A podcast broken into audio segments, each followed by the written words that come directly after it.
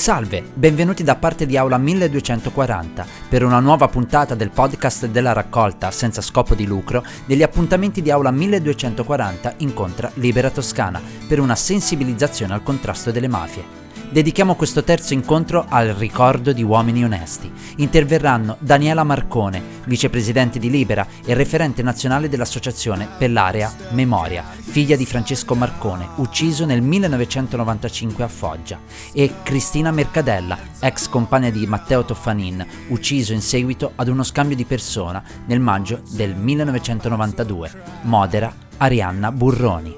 Buon ascolto. Io sono Arianna Burroni e sarò la, modera- eh, sarò la moderatrice di questa sera. Ringrazio tutti i partecipanti, eh, Liber- eh, Libera Toscana che ci ha aiutato e continua ad aiutarci nell'organizzazione di questi incontri.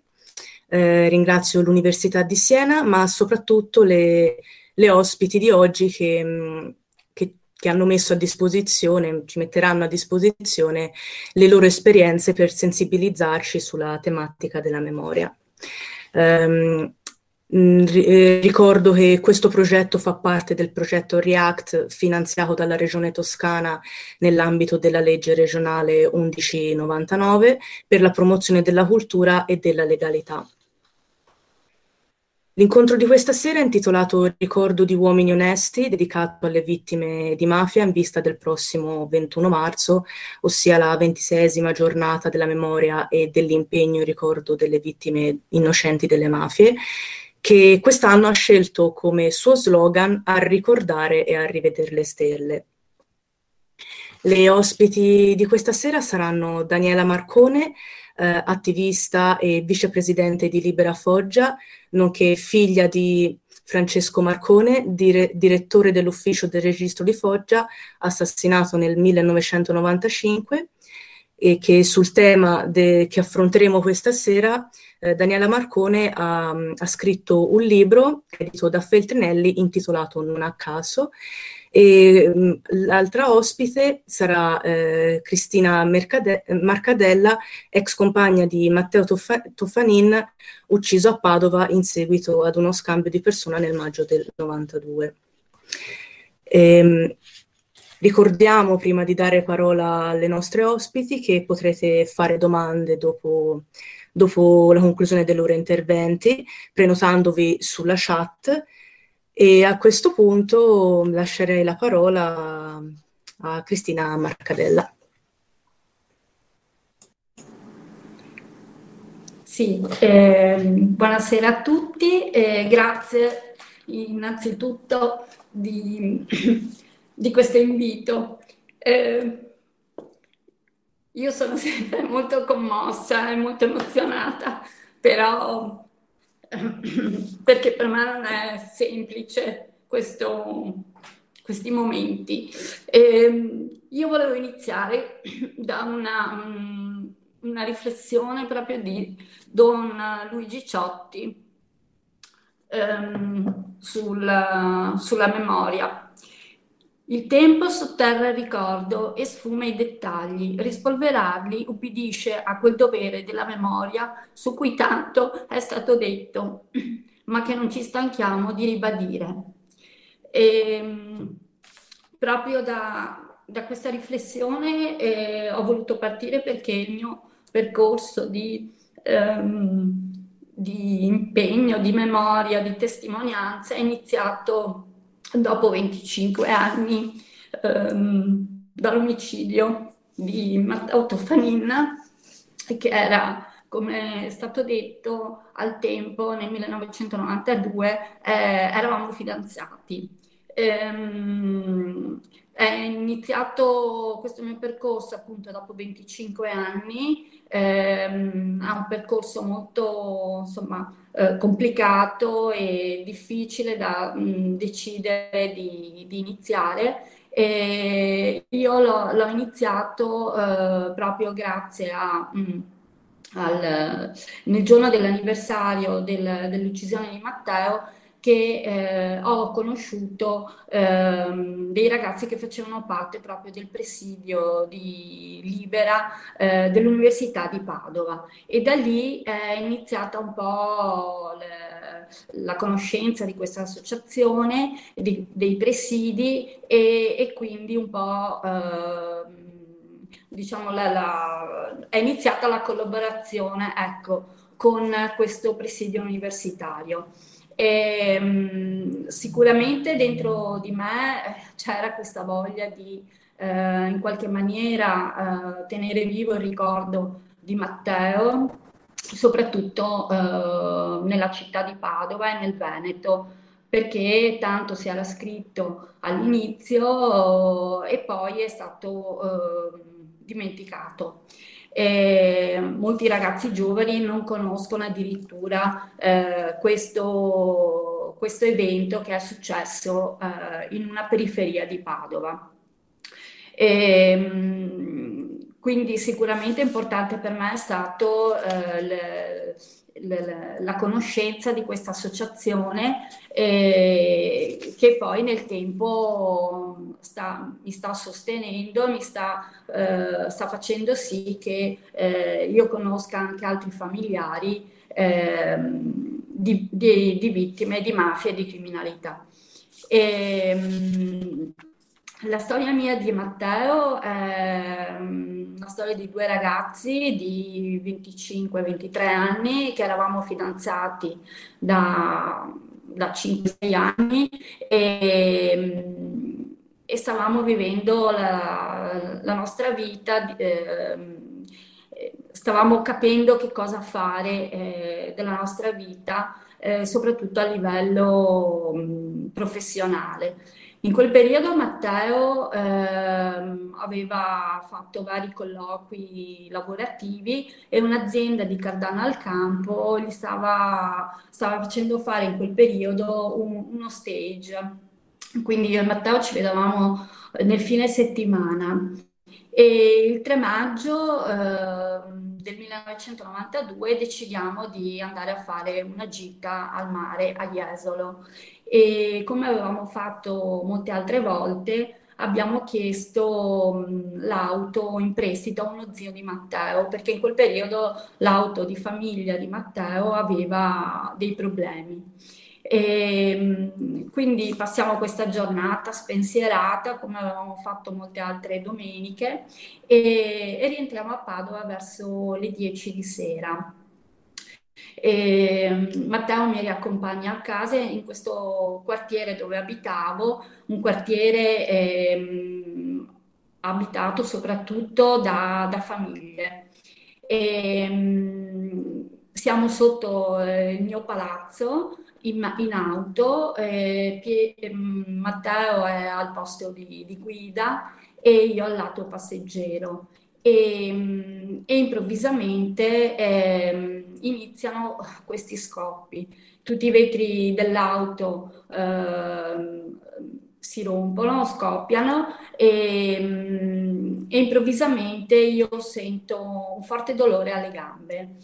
E questo eh, ha fatto sì che io mi piegassi su me stessa e rimanessi eh, ferma in quella posizione fino a quando questi scoppi non sono finiti. E quindi a quel punto io mi, mi rialzo e siccome in tutto questo tempo eh, non avevo mai sentito la, la, voce di Matteo, mi sono girata verso di lui e ho visto che Matteo era rimasto eh, fermo immobile nella posizione di guida e mm, con un po' il capo reclinato da un lato. E mm, io avevo capito che Matteo non ce l'aveva fatta, però questo lo chiederò solamente il giorno dopo ai miei familiari. Eh, Matteo è stato colpito al cervelletto e quindi si suppone che non, non si sia accorto di nulla. E io vengo soccorsa oltre che dai miei familiari, anche da dei passanti, eh, perché appunto era il 3 maggio, erano le prime giornate un po' calde e in questo quartiere comunque c'erano vari giardinetti attorno ai palazzi e, e ehm, su determinate vie il comune aveva messo anche delle panchine, quindi in quel momento comunque eh, la, la strada non era deserta. E quindi vengo appunto soccorsa anche da dei passanti e, e dopodiché vengo portata in ospedale. Eh, io sono stata colpita a entrambe le gambe, eh, nel ginocchio della gamba destra era rimasto un proiettile e quindi ho dovuto subire due interventi chirurgici eh, per poter tornare fortunatamente a camminare e come prima non ho riportato lesioni permanenti.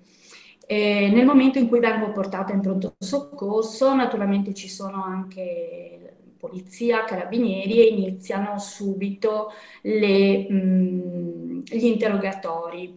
Eh, sono stati interrogatori molto pressanti, molto mh, mm, anche insomma piuttosto duri e mh, mm, oltre a me sono stati anche interrogati i familiari, sia miei che di Matteo, i nostri amici e le nostre case sono state perquisite. E, ehm, ecco, ho dovuto un po' in quel momento eh, difendermi e difendere Matteo perché eh, era stato effettivamente un agguato eh, con eh, caratteristiche ehm, mafiose o comunque di criminalità organizzata eh, di un certo tipo e, e, molto feroce. Quindi eh, le forze dell'ordine non capivano come, mh, mm, come, mai due ragazzi come noi fossero stati eh, attaccati in questa maniera e quindi pensavano che sia io che Matteo o uno dei due quantomeno fosse legato a, mh, mm, a, a degli ambienti criminali. Eh, quindi in un certo senso, insomma, ho dovuto, ecco, eh, ho dovuto difendermi e difendere Matteo. E sul fatto che noi non avevamo nulla a che vedere e a che fare con appunto sia criminalità e tantomeno con la mafia. In uno di questi interrogatori a me viene in mente che di fronte a casa mia c'era un mio vicino che in quel periodo eh, aveva una Mercedes bianca, quindi una macchina uguale identica a quella che noi avevamo quella sera. E quindi eh, lo dico e le, eh, le indagini si dirigono verso questa persona. Eh, che poi sono venuta a sapere eh, un certo Marino Bonaldo che aveva avuto a che fare eh, sia con la mala de, del Brenta che con eh, nell'ultimo periodo delle famiglie mafiose siciliane. Quindi le, le indagini si dirottano su di lui e a quel punto eh, è chiaro che c'è stato uno scambio di persona dovuto al eh, fatto che sia io che, questa, che questo criminale eh, abitassimo nella stessa via, uno di fronte all'altro, lui avesse la stessa auto che noi avevamo quella sera, stesso colore, stesso modello e anche eh, una parte di eh, le cifre della, della, della targa dell'auto molto simili. Quindi c'era stato chiaramente uno scambio di persona eh, forse persone comunque non così organizzate, non così attente, ecco, eh, anche alla fisionomia, insomma, di, di, di Matteo con il eh, pregiudicato. E, ehm, quindi diciamo che eh, Marino Bonaldo in parte collabora, eh, però eh, aveva eh, paura che si rifacessero vivi e che quindi eh, temeva per la sua vita. Quindi a un certo punto eh, diciamo, smette di collaborare, le indagini purtroppo dopo un anno vengono eh, praticamente archiviate contro ignoti. E, ehm, non c'è mai stato quindi il si è arrivati a capire eh, la, la, tramite anche delle intercettazioni chi era questa famiglia mafiosa siciliana, ma non effettivamente chi quella notte eh, aveva sparato. E, ehm, quindi eh, ad oggi eh, né io né Matteo abbiamo, abbiamo, avuto giustizia, non c'è mai stato un processo né niente. E, ehm, da questo, da questo mio percorso che eh, sto facendo appunto accompagnata dall'Associazione Libera, eh, sono nate mh, tantissime iniziative eh, che mh, sicuramente non avrei mai pensato e mh, la più importante è proprio la nascita di un presidio a nome di, a nome di Matteo all'interno di un istituto superiore qui di Padova che grazie a un professore che eh, comunque si era avvicinato a Libera, aveva sensibilizzato i ragazzi, eh, dopo aver ascoltato la storia di Matteo, un gruppo di ragazzi insomma, ha voluto dar, far nascere questo presidio all'interno dell'istituto, dove mh, naturalmente lavoriamo con loro sui vari temi e, e, cerchiamo di coinvolgere altre scuole di Padova o comunque ehm, di sensibilizzare anche la, eh, la cittadinanza. E, um, un'altra cosa che mi piace ricordare è che nell'anno di militare di, di Matteo, Matteo era riuscito comunque a a crearsi delle amicizie e un uh, gruppo di ragazzi con, con, il quale lui continuava mm, a, a sentirsi, a vedersi, eh, dopo l'uccisione di Matteo hanno voluto mh, mm, piantare una, una, quercia a suo nome e, mm, nella proprietà di uno di loro e, e è stata certificata questa quercia, quindi non potrà eh, mai essere tagliata, ma eventualmente ecco, solo spostata. E quindi anche questo penso sia un altro, un altro modo di, insomma, di, di, tenere viva la memoria di Matteo e, e che non venga dimenticato.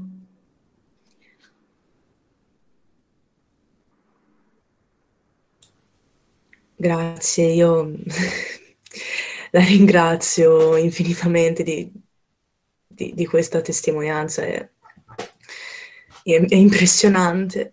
E, se possiamo lasciare la parola a Daniela Marcone adesso.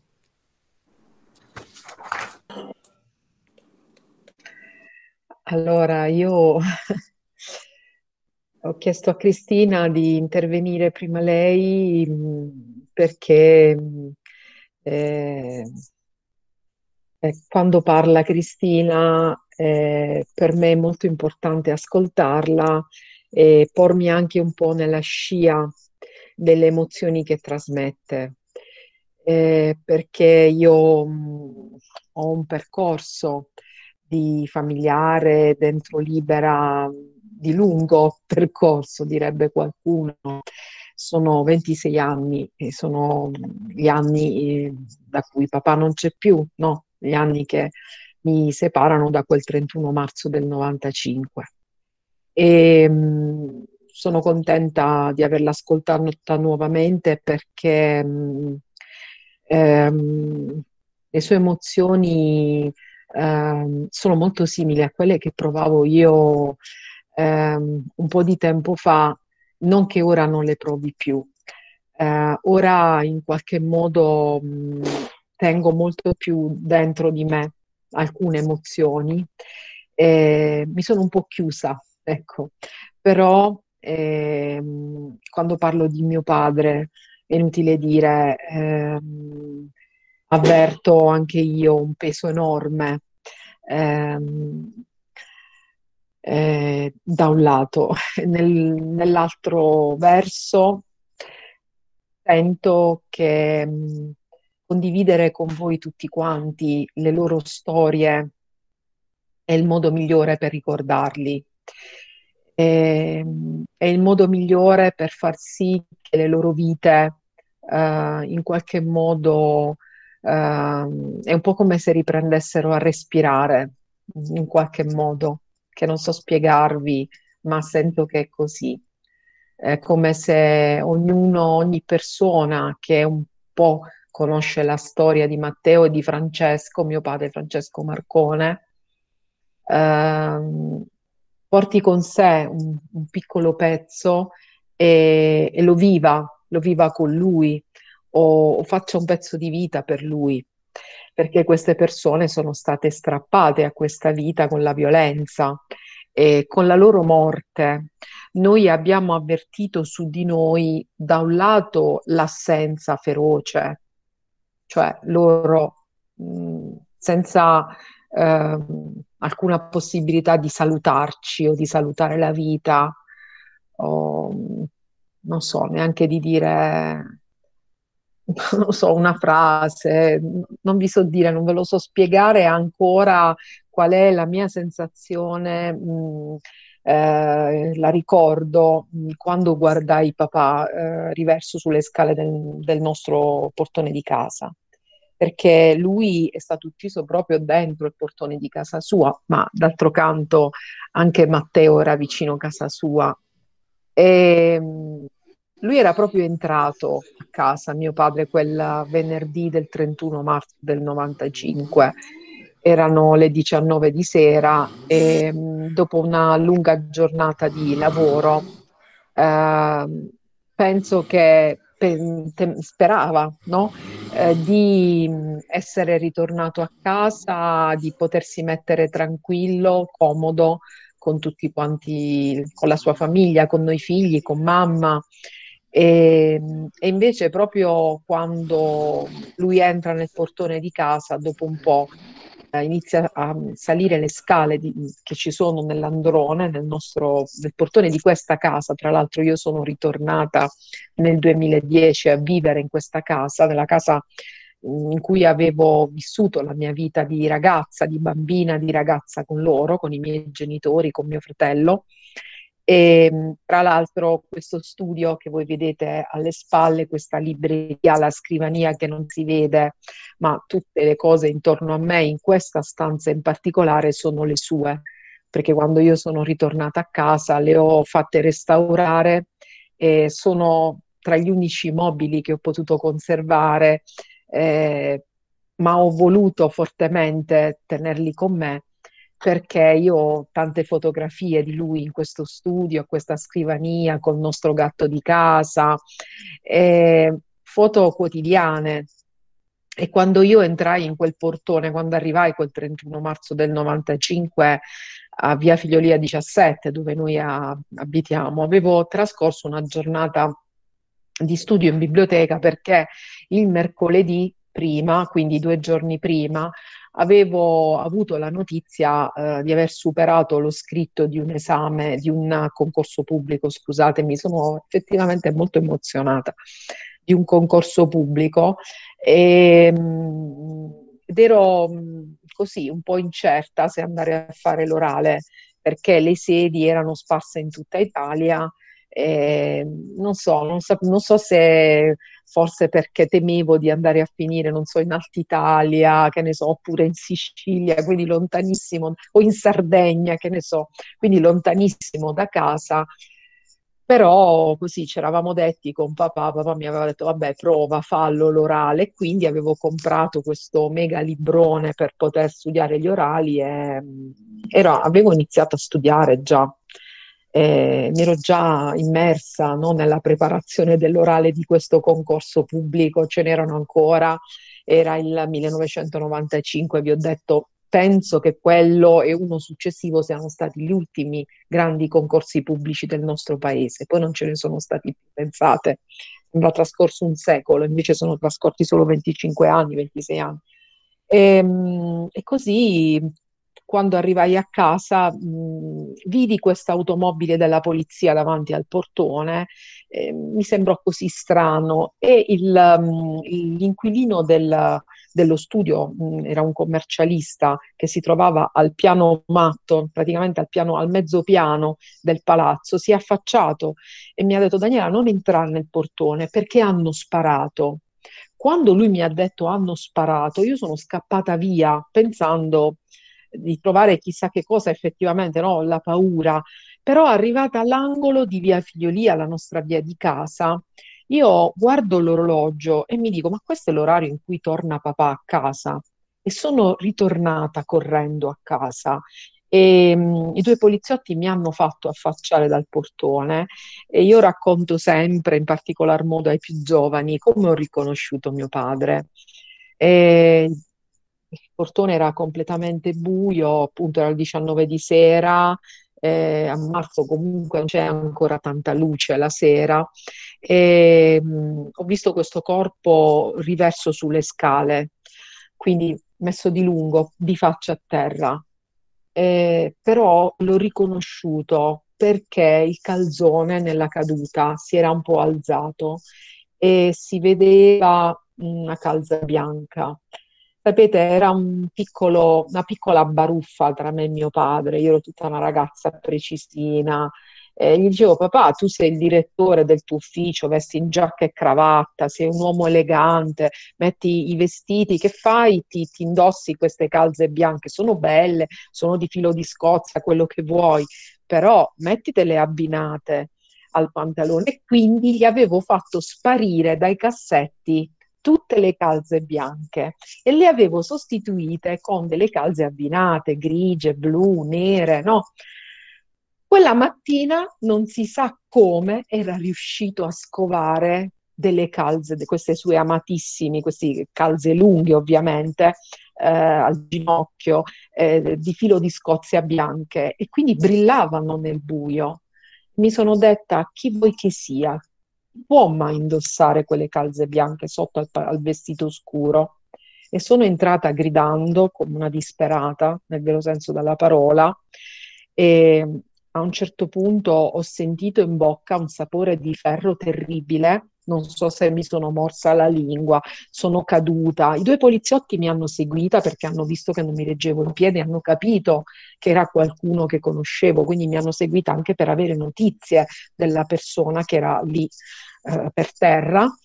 E dopo mi hanno accompagnata a casa e mh, mm, a un certo punto uno dei due poliziotti mi ha chiamato in una in disparte, in una stanza, mi ha detto Daniela, mm, ora dovete essere molto forti perché tuo padre è stato ucciso dalla mafia. E io l'ho guardato come se fosse un folle perché mi sono detta cosa c'entra la mafia con mio padre, cosa c'entra la mafia con casa mia. Sapete, la mafia a Foggia negli anni 90 era, non era percepita come presente eh, in città, non se ne parlava.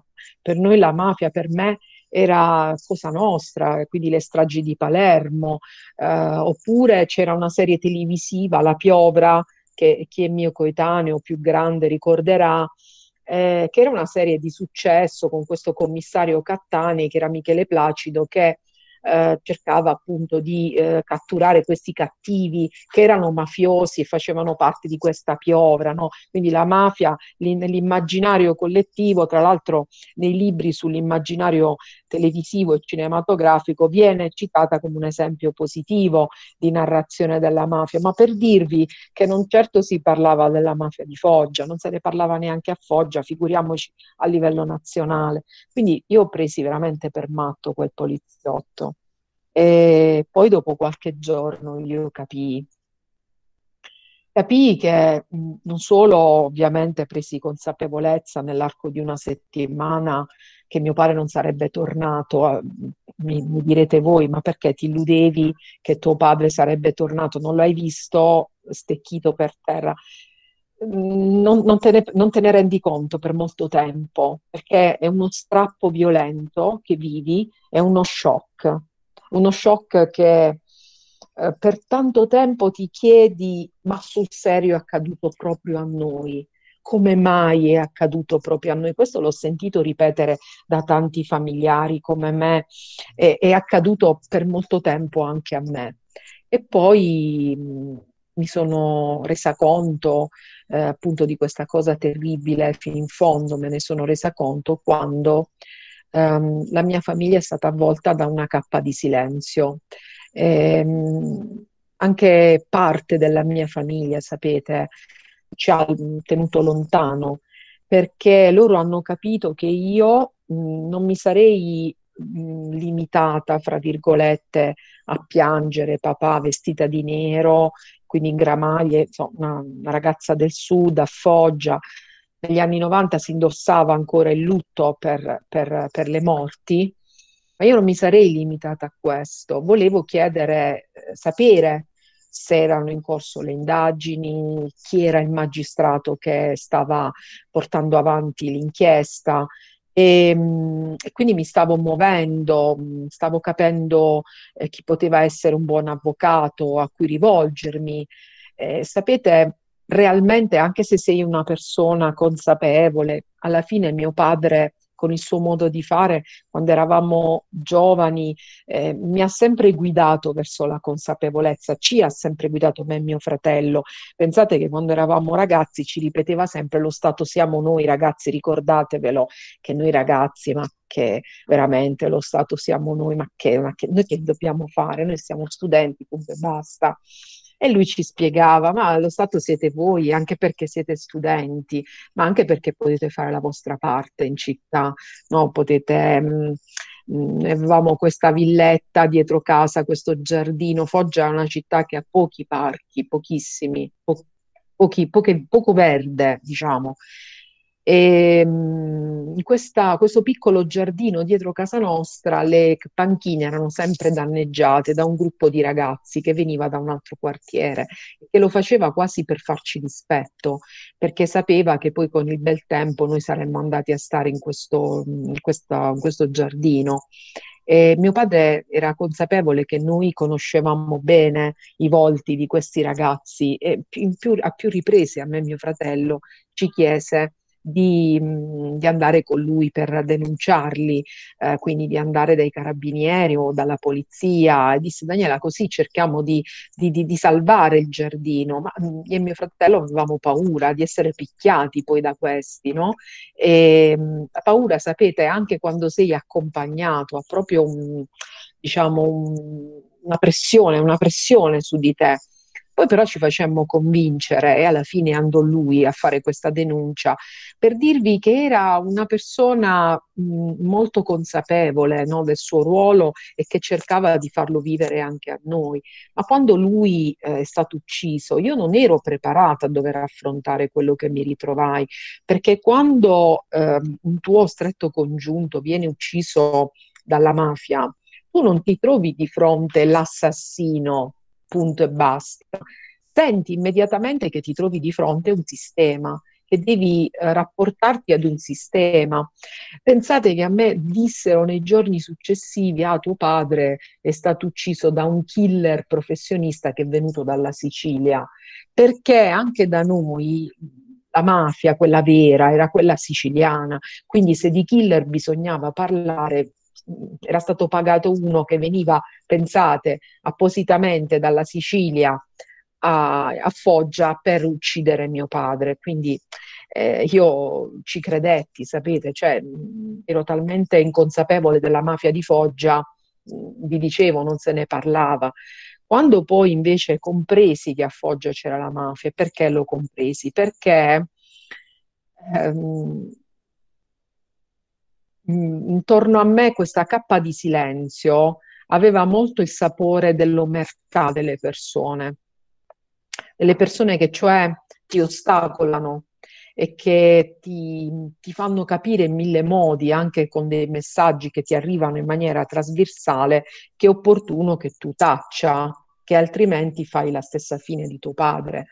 C'è stato più di un amico di famiglia che mi ha detto Daniela stai attenta perché sai già hanno fatto del male a tuo padre, pensa se accadesse qualcosa anche a te, tua madre come ci rimarrebbe. Pensate una ragazza no, di 25 anni che si trova no, di fronte un altro adulto che invece di incoraggiarmi, vai avanti, no, ti aiuto io, conosco un buon avvocato, no, anzi ti affossa, ti, ti impone di tacere. Erano tutti dei messaggi che ci arrivavano mandati da chi ovviamente ha mosso le fila per uccidere mio padre.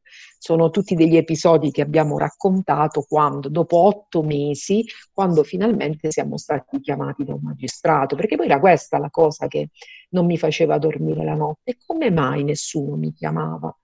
Eppure io ero vissuta con mio padre, io e mio fratello eravamo grandicelli, mia mamma, eravamo vissuti fino no, all'attimo prima. Perché nessuno ci chiamava a chiederci avete visto qualcosa di sospetto, avete sentito una telefonata strana, non so, vostro padre vi ha confidato qualcosa? Nessuno. Eppure mio padre era un uomo pubblico. Immagino che cosa sarebbe potuto succedere ad una persona che faceva un lavoro nel privato sarebbe stato dimenticato. Invece il fatto che mio padre era un dirigente dello Stato, è stato detto appunto era il direttore dell'ufficio del registro, perché poi mio padre perché è stato ucciso?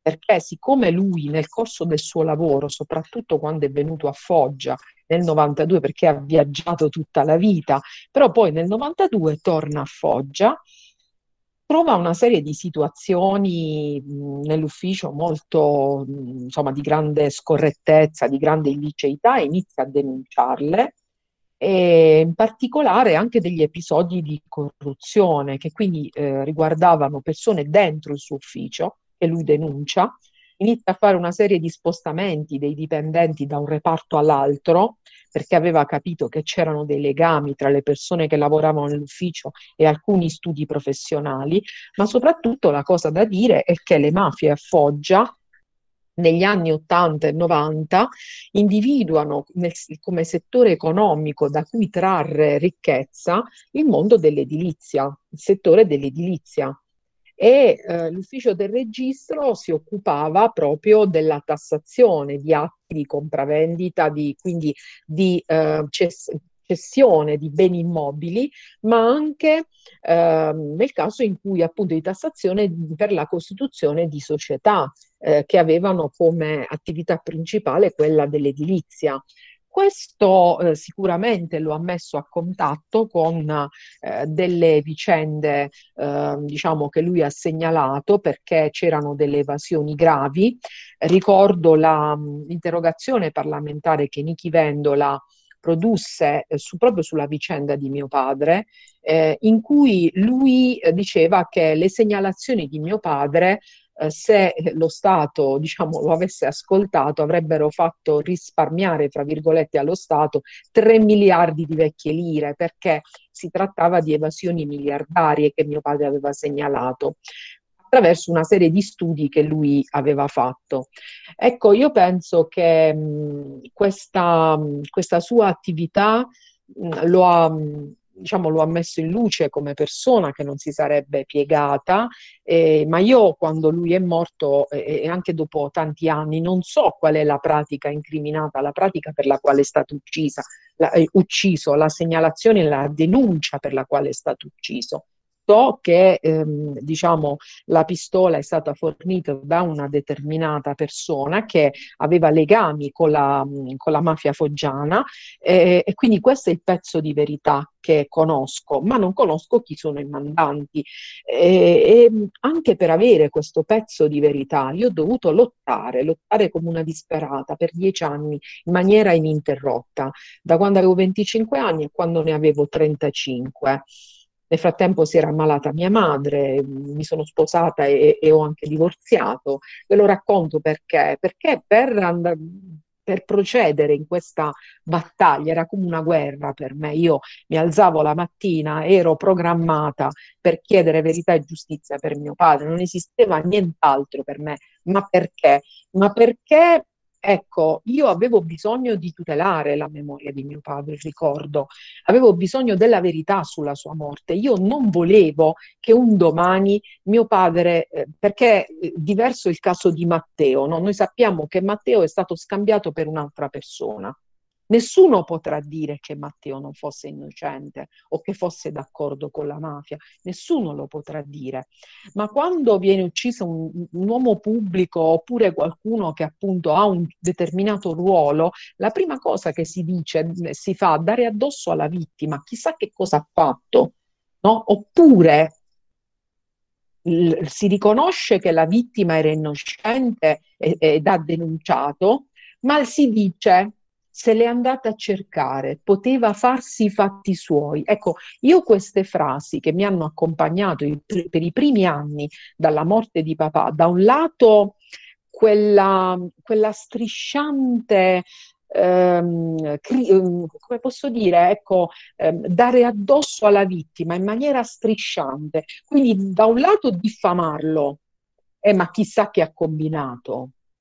Si sarà messo d'accordo con qualcuno per non far, pagare le tasse. Pensate, lui che invece li aveva denunciati, invece no, qualcuno. Però fortunatamente pochissimi e sono riuscita a intercettare immediatamente da dove venivano queste voci e le ho denunciati. Quindi sono riuscita nell'arco di un anno a limitare questo danno.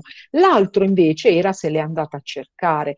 Io non volevo che mio padre, dopo tanti anni, fosse ricordato come uno che è stato ucciso a Foggia, chissà perché e chissà da chi. Ecco, io non so chi è il suo mandante, ma so il motivo per cui è stato ucciso e lo so non solo perché ho ottenuto dei pezzi di verità chiedendo giustizia e facendo riaprire le indagini man mano che venivano archiviate. Mi notificavano la richiesta di archiviazione, io mi opponevo con il mio legale, mi opponevo. Ai dieci giorni per opporti alla richiesta di archiviazione, mi sono opposta sempre. E quasi sempre abbiamo vinto, siamo riusciti a, a, a, far andare avanti le indagini oppure quando hanno archiviato dopo qualche mese abbiamo presentato istanza di riapertura indagini. Questo ininterrottamente per dieci anni. Dopo dieci anni ho smesso perché l'ultima ordinanza di archiviazione viene messa per decesso dell'indagato, che è questa persona che ha fornito la pistola e che con tutta probabilità era lì quella sera dell'omicidio, faceva da palo a chi poi ha premuto il grilletto, eh, era in attesa di udienza. Eh, però lui era in stato arrestato per detenzione di armi illegali, aveva avuto l'avviso di garanzia per l'omicidio mentre era in attesa di udienza, sono scaduti i termini per la detenzione ed è andato agli arresti domiciliari. Agli arresti domiciliari, invece di restare a casa sua, ha preso la moto del figlio e sulle strade del Gargano è scivolato su una pietra, una cosa stranissima, la moto gli è andata addosso e è morto. Anche i carabinieri che sono arrivati sul posto erano increduli e ci fecero capire che al loro modo di vedere, però non sono riusciti a provarlo, è stato fatto cadere. Quindi qualcuno lo ha seguito, sapevano che era in attesa di udienza e poteva a seguito dell'udienza rivelare la verità sulla morte di mio padre, è stato, diciamo, fatto fuori, diremmo, no, in gergo. E, ehm, dopo quella, quell'evento, quindi il, il giudice archivia, la procura chiede l'archiviazione, ma soprattutto che cosa accade? Il GIP, il giudice per le indagini preliminari, che chiude, accoglie quindi l'archiviazione, noi non ci opponiamo, non c'era da opporsi questa volta perché l'indagato era morto, e ehm, scrive in quella ordinanza una cosa molto importante. L'ennesimo giudice che scrive in un'ordinanza, perché era già stata, stato sottoscritto da altri giudici, che mio padre è stato ucciso per, per motivi di lavoro, per aver fatto le, delle denunce, quindi motivano la sua morte. Quindi attenzione, il movente c'è tutto. Eh, però poi scrive, desta sconcerto in questo giudice che la, quella che avrebbe dovuto essere la parte sana della società di Foggia, quindi la società civile, la parte sana, non denuncia la verità che conosce, pur conoscendola. Quindi dice che a Foggia c'era una classe particolare, sono, c'erano delle persone che conoscevano la verità sulla morte di mio padre, lei lo aveva capito nel corso delle indagini, ma non avevano collaborato. E quando io ho letto quelle parole, ho capito che dovevo fermarmi, erano dieci anni, la mia vita era, abbastanza, era stata abbastanza distrutta da questo percorso e ho deciso di riflettere un po' sulla mia vita. Ho avuto una grossa crisi, sono stata molto molto male e anche se poi quelli sono stati degli anni importanti perché è arrivato il riconoscimento della medaglia d'oro a papà, gli è stata intitolata una via qui a Foggia, quindi nel frattempo questo mio percorso senza sosta a Foggia aveva determinato il riconoscimento della figura di mio padre e anche a livello nazionale il Presidente della Repubblica gli aveva riconosciuto una medaglia d'oro al, valo- al valore civile, alla memoria, mi era stata consegnata. Però ehm, in questo momento di grande difficoltà, Libera, che io avevo conosciuto nel 1996, infatti ho partecipato alla prima giornata della memoria e dell'impegno in ricordo delle vittime innocenti delle mafie, quella organizzata nel 96 a Roma, a Piazza del Campidoglio. E nel frattempo, appunto, avevo continuato a frequentare Libera, Don Ciotti era venuto numerose iniziative in ricordo di papà eh, mi, mi, mi viene proprio tesa una mano perché mi viene chiesto di fare, di, di, propormi per essere referente provinciale di Libera a Foggia, nella provincia di Foggia. Questa cosa mi colpì molto perché non era un ruolo legato alla memoria di mio padre e io mi dissi ma cosa devo dire? Io per dieci anni ho seguito questa storia, non sono riuscita neanche a fare la mia vita eh, e invece qualcuno aveva fiducia in me mm, mi dissero: Ma tu conosci Foggia? Nel frattempo hai imparato molto bene, hai conosciuto molto bene la tua città e soprattutto sapete, tutte le volte che era stata archiviata la vicenda di mio padre, io avevo sempre fatto richiesta di tutti i documenti che erano stati prodotti nel corso delle indagini, faldoni e faldoni, centinaia di pagine avevo letto, in cui era disegnata la città, gli interessi economici, le attività corrotte, tutte cioè quelle attività che mio padre aveva segnalato, in realtà mi avevano fatto capire come funzionava la mia città quella onda sotterranea, no? che in realtà è quella che governa ogni città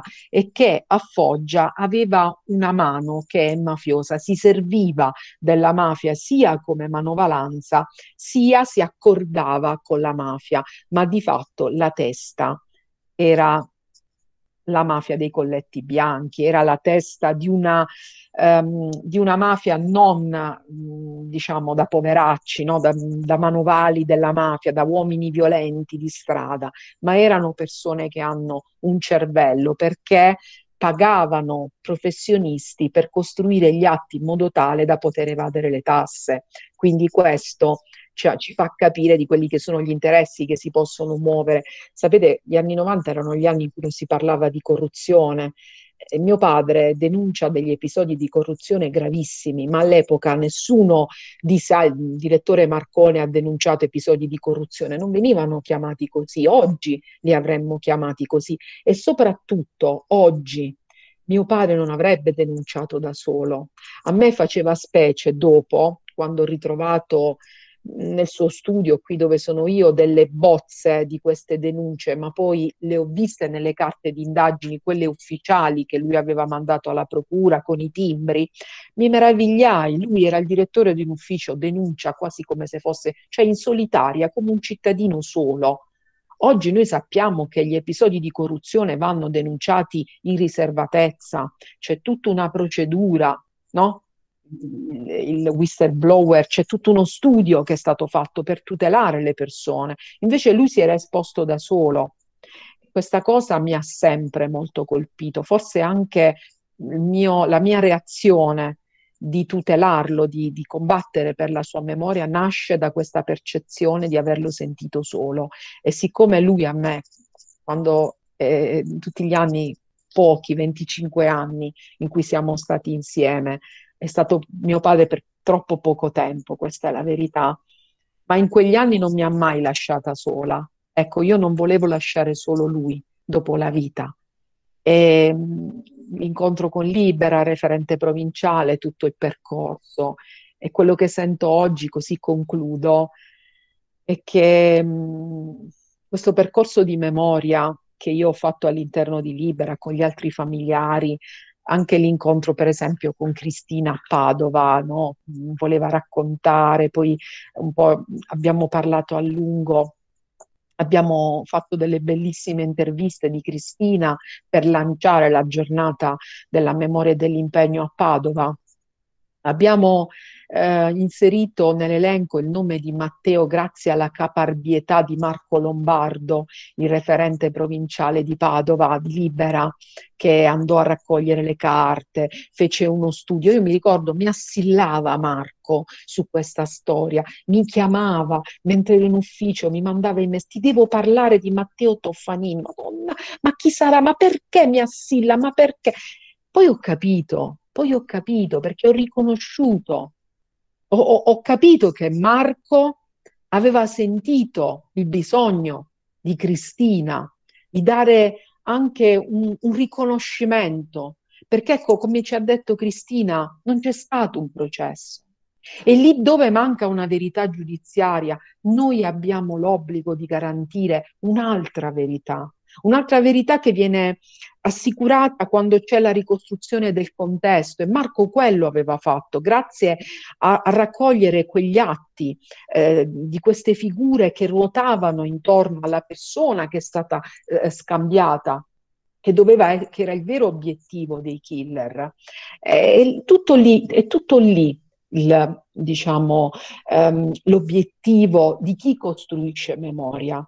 La memoria eh, poi magari, magari se, se, ci farete delle domande cercherò di, di, darvi qualche altro particolare, qualche altro dettaglio di questo percorso, ma quello che ho capito io oggi a distanza di 26 anni, 21 marzo saranno 26 anni dalla morte di papà, però io sento, grazie a questo percorso, lui è proprio con me, ma non si tratta di tenere a fianco a me uno spirito, io non vivo con i fantasmi, vivo proprio con una persona che in questi anni sono riuscita a portare con me. E quando una volta mh, chiesi ad uno psicologo molto bravo che accom- ci ha accompagnati, non a me come persona, ma come rete di familiari Leopoldo Grosso del gruppo Abele, e gli chiesi, Leopoldo, ma chi vive come me mh, un'esperienza non solo di morte violenta, di un proprio stretto congiunto, ma poi non ha una risposta. Nel mio caso io ho dei pezzi di verità almeno, ma non ho una vera risposta completa, ho dei pezzi. Altri non hanno nulla. Come si fa a sopravvivere a questo?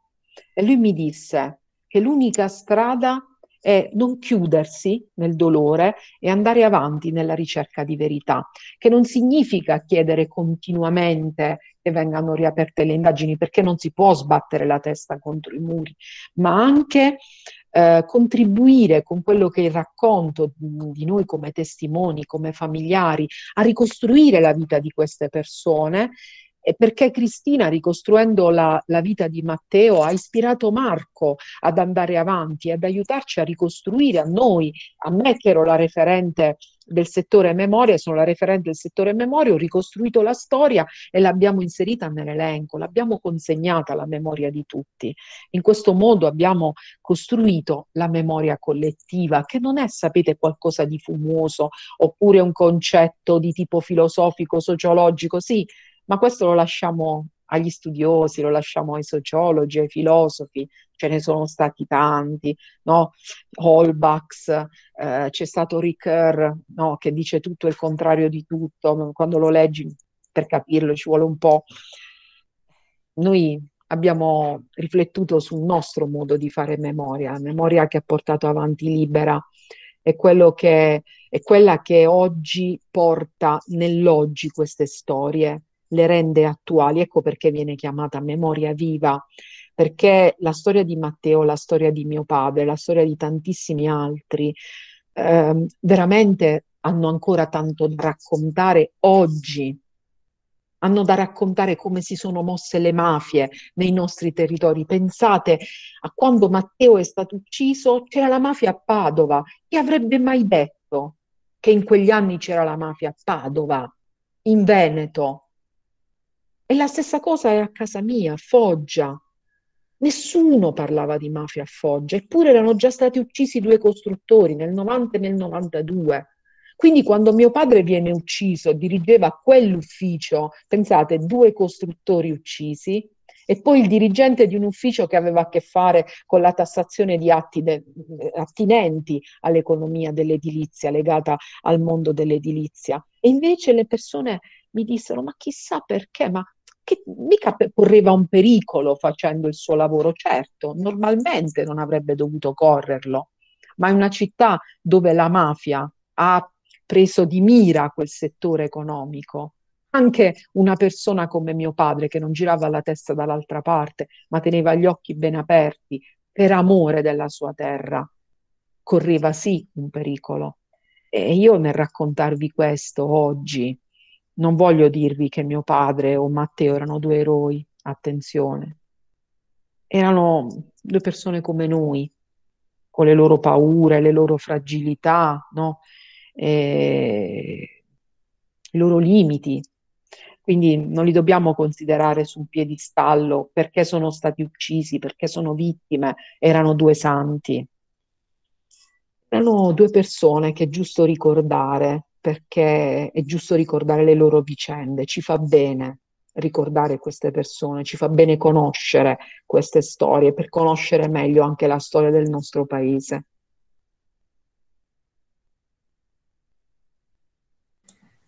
Grazie Daniela Marcone, io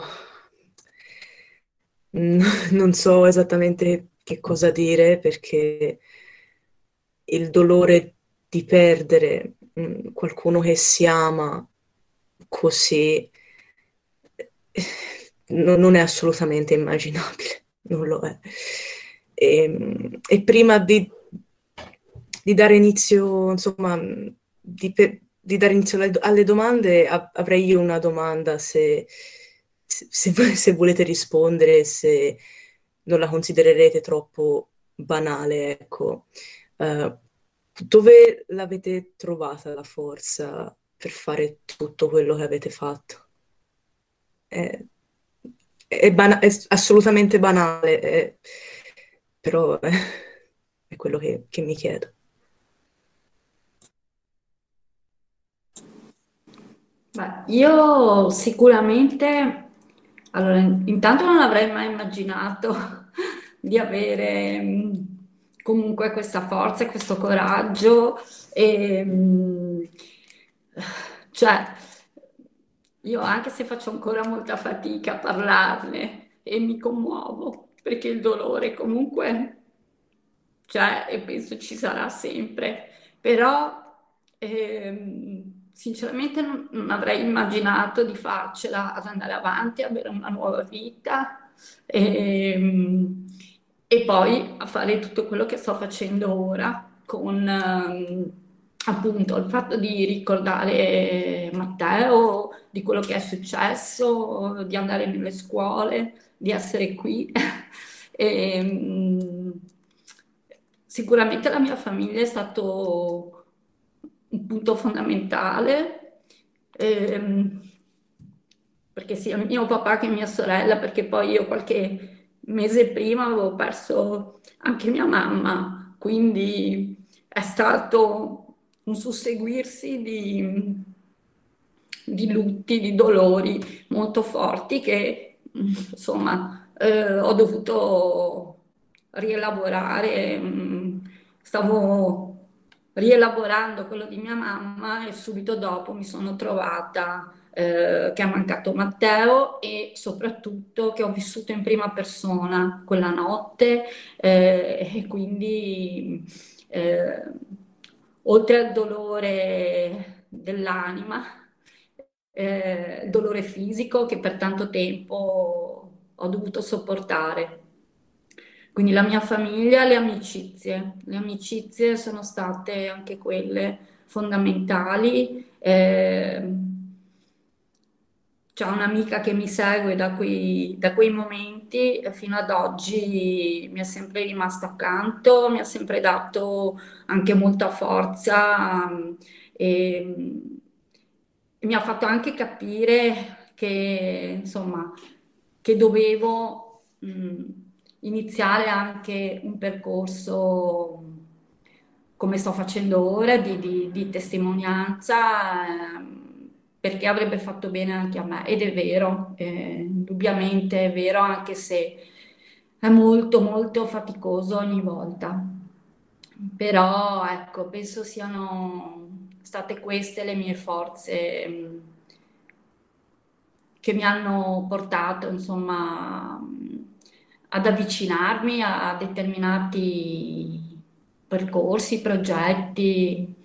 Eh, che sto facendo adesso. Dopo molti anni, però, insomma, ehm, ci sono dei tempi che ognuno deve sentire dentro di sé, sicuramente.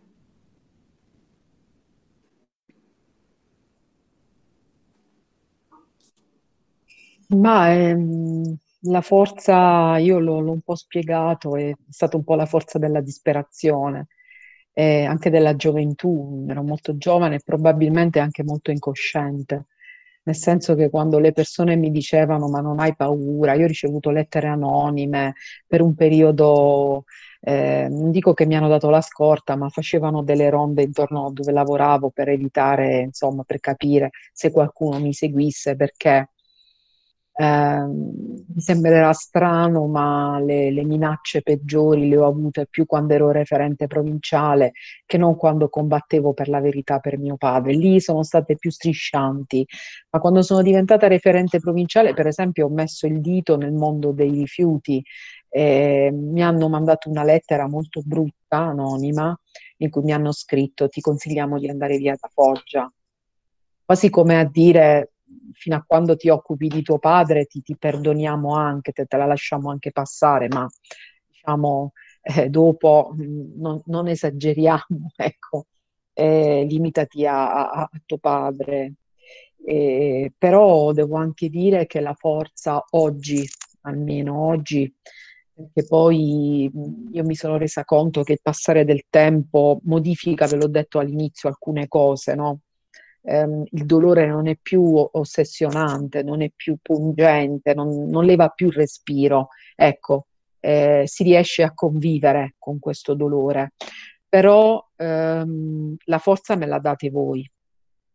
Eh, fino a quando ci sarà il tempo, ci sarà la possibilità di tenere viva la memoria di mio padre raccontando, eh, forse mh, mm, alcuni momenti della mia vita non ho più neanche avuto la forza di farlo. Io per lunghissimi periodi ho smesso di testimoniare, mi sono, ehm, insomma, non che mi sono rifiutata, ma ho chiesto di non chiamarmi perché facevo fatica.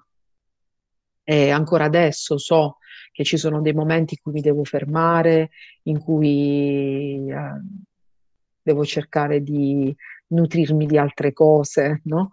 Eh, invece mh, sicuramente il mese di marzo è il mese in cui ho più bisogno di parlarne perché è come se il mio corpo si preparasse a quel momento, a quel dolore. Ogni anno ho proprio paura di avvicinarmi al 31 marzo, è come se il 31 marzo chissà cosa potesse succedermi. Poi non accade nulla il 31 marzo, sapete, mi rimango sempre come una stordita il 31 marzo. Mi sembra no, che mi debba succedere chissà che, invece semplicemente mi viene in mente di ricordare mio padre nei suoi momenti più belli. Ecco, forse con gli anni ho imparato questo, che la forza viene da ricordare anche i momenti belli di queste persone quando erano vivi, eh, ricordarli vivi. Ecco, questo, è, questo dà molta forza, ricordarli vivi. Grazie, grazie mille de, di queste risposte. E se qualcun altro ha delle domande può tranquillamente prenotarsi in chat o può aprire il microfono se, se preferisce. Eh. Ok. Fabio, ti ho scritto la password. Eh, Luca, se... Ok, Luca, vai con le domande. Buonasera, grazie mille ad Arianna. Riuscite a sentirmi? Perfetto. Allora, la, doma- la, domanda che vorrei fare è entrambe a Cristina da- e a Daniela. Entrambe le ringrazio perché le testimonianze sono state molto forti e Arianna ha espresso benissimo l'emozione che avete trasmesso in queste testimonianze. Eh, la domanda che voglio fare è questa. Mm, dal momento in cui ci sono stati questi avvenimenti, sia a Padova che ehm, a Foggia, come sono cambiate le città? Qual è stata eh, la percezione? Secondo voi, a livello percettivo, come è cambiata la città, l'atteggiamento nei confronti di queste organizzazioni? Eh, qual è stato l'impatto all'inizio? Quindi nel momento dell'evento, qual è stato poi il, l'atteggiamento della città e ad oggi ancora il lavoro che dovrebbe fare eh, la società nei confronti di questo? E questa domanda è rivolta a entrambe.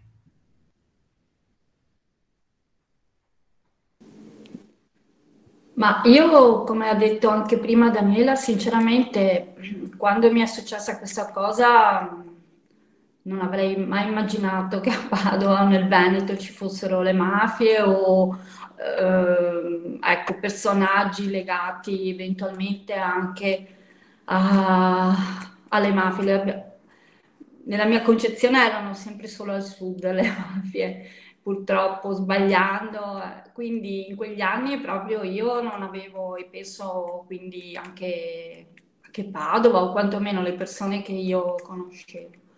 E, ehm, io non so neanche quanto sia stato percepito anche in quel momento della gravità della cosa, sinceramente. Poi io ho letto successivamente i giornali di quel periodo, e, però la cosa si focalizzava su noi due, e, ecco, se avessimo avuto a che fare con quello soprattutto. Poi la cosa è scemata e quindi un po' si è andato anche a perdere e anche il, il fatto di essere focalizzati su questa storia, cioè il dopo non interessava più, non ha interessato per tanti anni e, e quindi anche a questo anche il, la voglia del mio percorso è anche il fatto di parlarne soprattutto nella mia città, nelle scuole della mia città, e, proprio perché cioè, ci sono tantissime persone, anche adulti, che non se la ricordano non si ricordano questo fatto.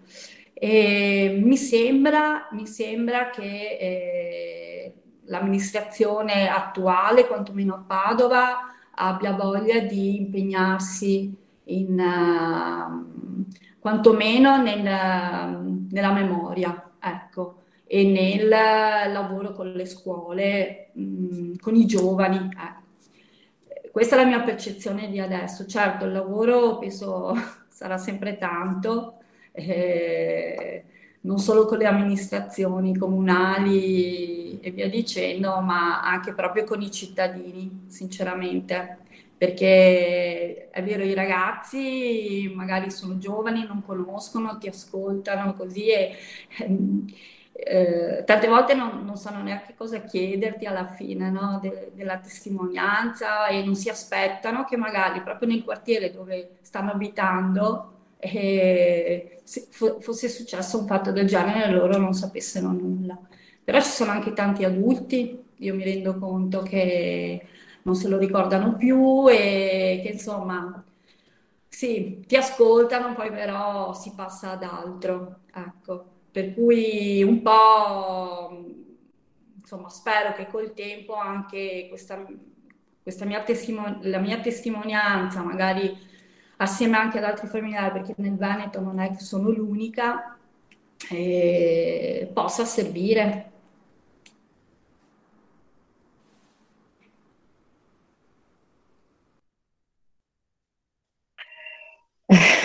Grazie per questa domanda. E, ehm, sicuramente le nostre città sono cambiate, anche la mia. E il cambiamento è dovuto sicuramente alla percezione, alla consapevolezza che appunto nella città e nella provincia ci sono delle mafie molto pericolose E, mh, questo sicuramente mi, mi conforta.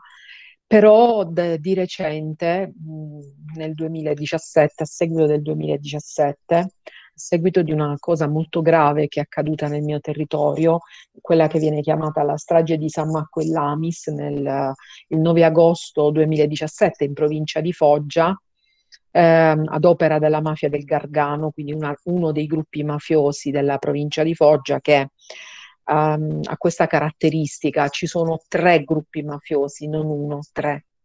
E sono tutti e tre eh, riconosciuti, mh, diciamo, ex 416 bis, eh, non, non, parlo di mafia in maniera atecnica.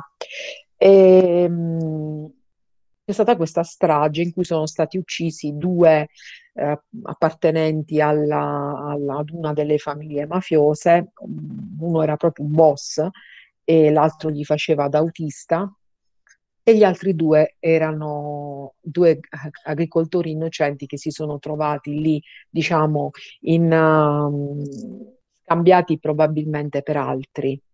È stata la sentenza di recente relativamente a questa vicenda. E io mi sono resa conto da come veniva descritta questa storia a livello di stampa nazionale che finalmente le mafie locali sarebbero state prese in considerazione, ma non potevo mai aspettarmi che sarebbero state considerate delle nuove mafie, nuove mafie nel 2017, quando io so bene che queste mafie negli anni 90 già c'erano, perché mio padre è stato ucciso. Questa cosa in un primo momento mi ha fatta sentire in pericolo, come se io corressi un pericolo concreto che tutto il mio percorso fosse spazzato via da questa nuova narrazione che si stava imponendo. E quindi mi sono dovuta fa- fare di nuovo forza e io ho questo ruolo nazionale che mi allontana un po' dalla mia realtà, a parte prima, quando era possibile viaggiare, ero spesso fuori, ma poi anche con il ragionamento, la riflessione, con la testa, ti allontani un po' dalla tua terra. Probabilmente mi ha fatto anche bene, no? mi ha fatto conoscere tante altre situazioni. Sono dovuta ritornare con la testa a Foggia. Ho ripreso a raccontare che cosa è accaduto negli anni 90, negli anni 80, perché poi ci sono degli episodi fondamentali accaduti nella provincia di Foggia, come il giuramento organizzato da Raffaele Cutolo, il boss camorrista che è morto di, di recente, che voleva fondare in Puglia la nuova camorra organizzata e proprio vicino Foggia ci fu questo summit a cui parteciparono i vari criminali, capi criminali dei gruppi mafiosi della Puglia. Solo che lui voleva organizzarli come una nuova camorra. In realtà, quando lui andò via, girò le spalle, tutti si riorganizzarono nei propri territori come vere e proprie mafie autoctone. Nasce così la Sacra Corona Unita, che è la mafia pugliese più conosciuta, ma anche la, nascono anche le mafie foggiane, in particolare quella di Foggia, che viene definita la società foggiana, nasce proprio a seguito di questo summit, in maniera molto simile alla Sacra Corona Unita, solo che la Sacra Corona Unita è una mafia che utilizza rituali, invece la società è, diciamo, sono dei mafiosi molto, molto più semplici, molto più essenziali, diciamo, che non ricorrono al folklore mafioso.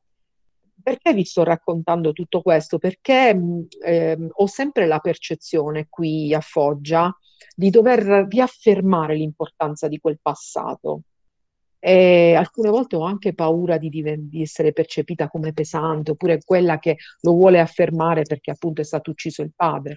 Però so anche che non mi, de- non mi devo stancare di farlo finché le persone non si sono convinte, anche a livello nazionale, che se siamo arrivati al 2017 alla strage di San Marco in Lamis è perché noi che da anni stavamo chiedendo aiuto su quel territorio non siamo stati ascoltati, perché c'è stata sottovalutazione. E questo fortunatamente non lo dico solo io, ma lo dicono prefetti, questori, comandanti provinciali di carabinieri e, e di altre forze dell'ordine che negli anni prima del 2017 dal 2008 in poi hanno iniziato a dire, sapete, i prefetti, i questori, non sono delle figure che restano, e questo è il problema, vanno via, ma per il tempo in cui erano a Foggia, eh, loro hanno parlato anche con me dicendo qui state messi molto male, o a livello nazionale si rendono conto della gravità della situazione o la situazione peggiorerà.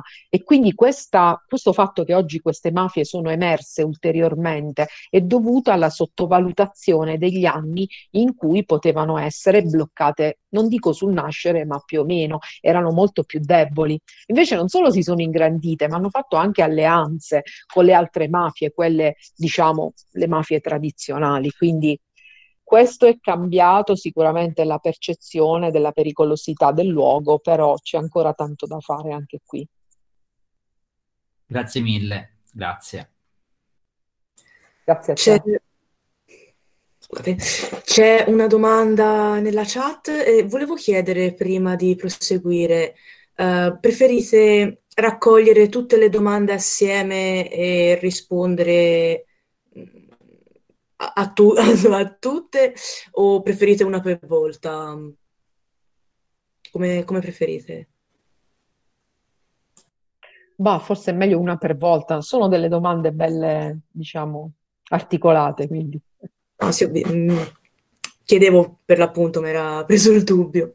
Ehm, Lisa Ceccherini eh, chiede: C'è un episodio da quando portate avanti la memoria dei vostri cari che vi ha fatto capire l'importanza della vostra testimonianza?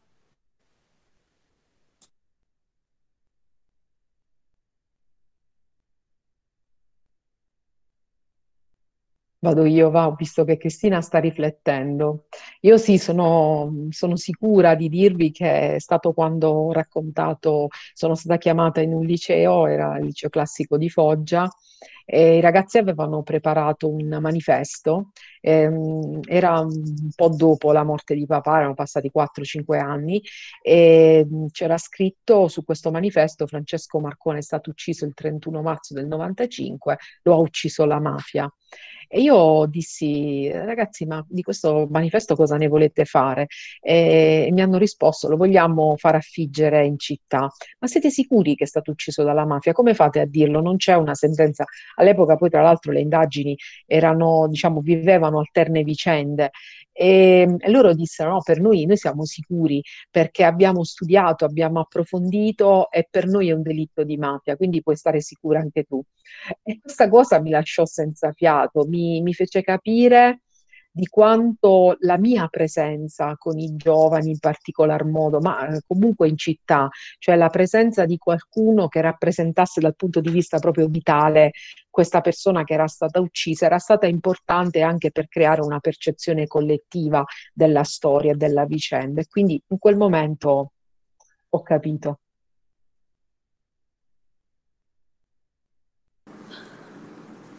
Beh, per me invece mh, è stato sicuramente il, il comune di Ponte San Nicolò dove abitava Matteo. E, mh, aveva pensato di eh, intitolare una via a Matteo, e, mh, però negli anni non aveva mai, eh, diciamo, eh, nelle vie c'è scritto appunto il nome della via eh, e poi sotto chi era la persona a cui è riferita, dedicata la via. Non aveva mai scritto nulla. E dopo l'evento che io ho organizzato per i 25 anni dell'omicidio di Matteo proprio a Ponte San Nicolò e dopo alcune mie testimonianze in... In posti pubblici, il, l'ex sindaco di Ponte San Nicolò mi ha chiamato, ha chiamato la fi- famiglia di Matteo e ha detto che, ehm, che insomma in quel momento si sentiva um, sicuro di, di poter uh, scrivere sotto il nome di Matteo vittima uh, di mafia. E, um, e, e ci ha chiesto scusa scusa sia a me che soprattutto alla famiglia di Matteo eh, di non averlo fatto prima, di non aver creduto prima, insomma, a, a chi fosse Matteo, ecco. Quindi questo penso sia mm, la cosa più importante che finora posso, posso ricordare ecco, da, da questo mio percorso. Ok, grazie mille. E c'è un'altra domanda di Domenico Perugini che si è prenotato, quindi parla pure, Domenico. Sì, grazie. E innanzitutto volevo ringraziare ovviamente Daniele e Cristina per le due mh, accurate, diciamo, testimonianze e che mi hanno, cioè, ma ancora rafforzato di più ancora la, la convinzione, di, direi, che laddove, diciamo, non arriva la magistratura o gli organi di pubblica sicurezza, diciamo, può arrivare la memoria, ecco. E proprio su questo volevo chiedere appunto se eh, secondo loro le istituzioni eh, si rendono conto appunto di questa importanza uh, della memoria o se ancora magari in qualche caso eccetera c'è ancora un po' di disinteresse o detto in maniera mh, più forte di omertà anche da parte delle istituzioni, ecco, che, oltre che della società civile. E poi una seconda domanda sul fatto che eh, come vedono diciamo uh, nel mondo diciamo, di oggi mh, dove ci sono appunto tutte queste magari serie tv oppure videogiochi eccetera che eh, diciamo raccontano di episodi magari criminali eh, in maniera diciamo positiva cioè possono creare un'emulazione? Mh, ecco che cosa ne pensano di, di questo tema ecco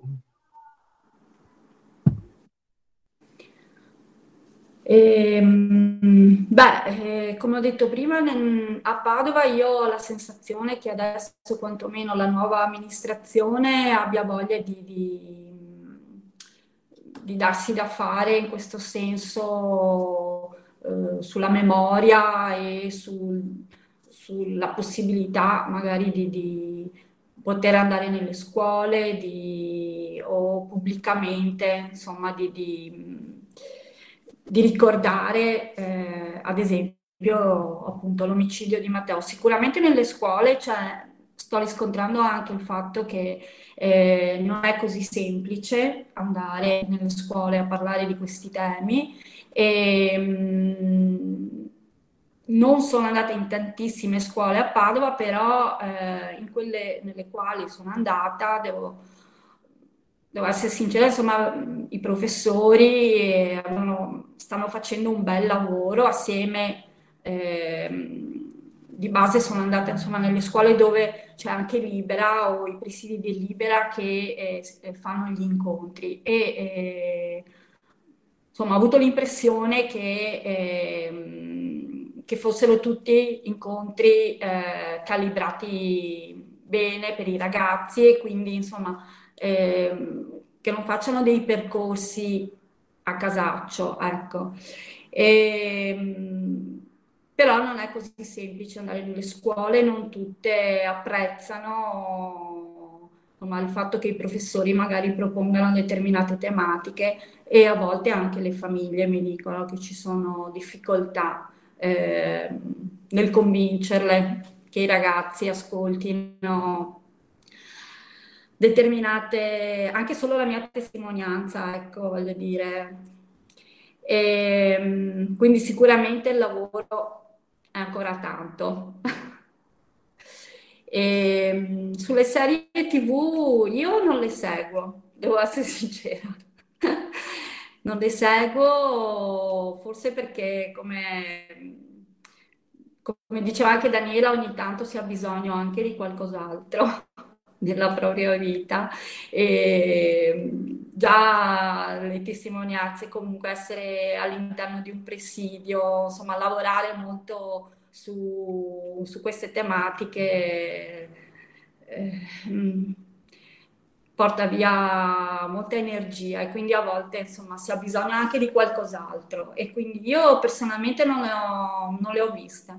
Non le ho viste e, mm, non, non, me la sento di dire, insomma, che non sono delle cose da non, da non proporre.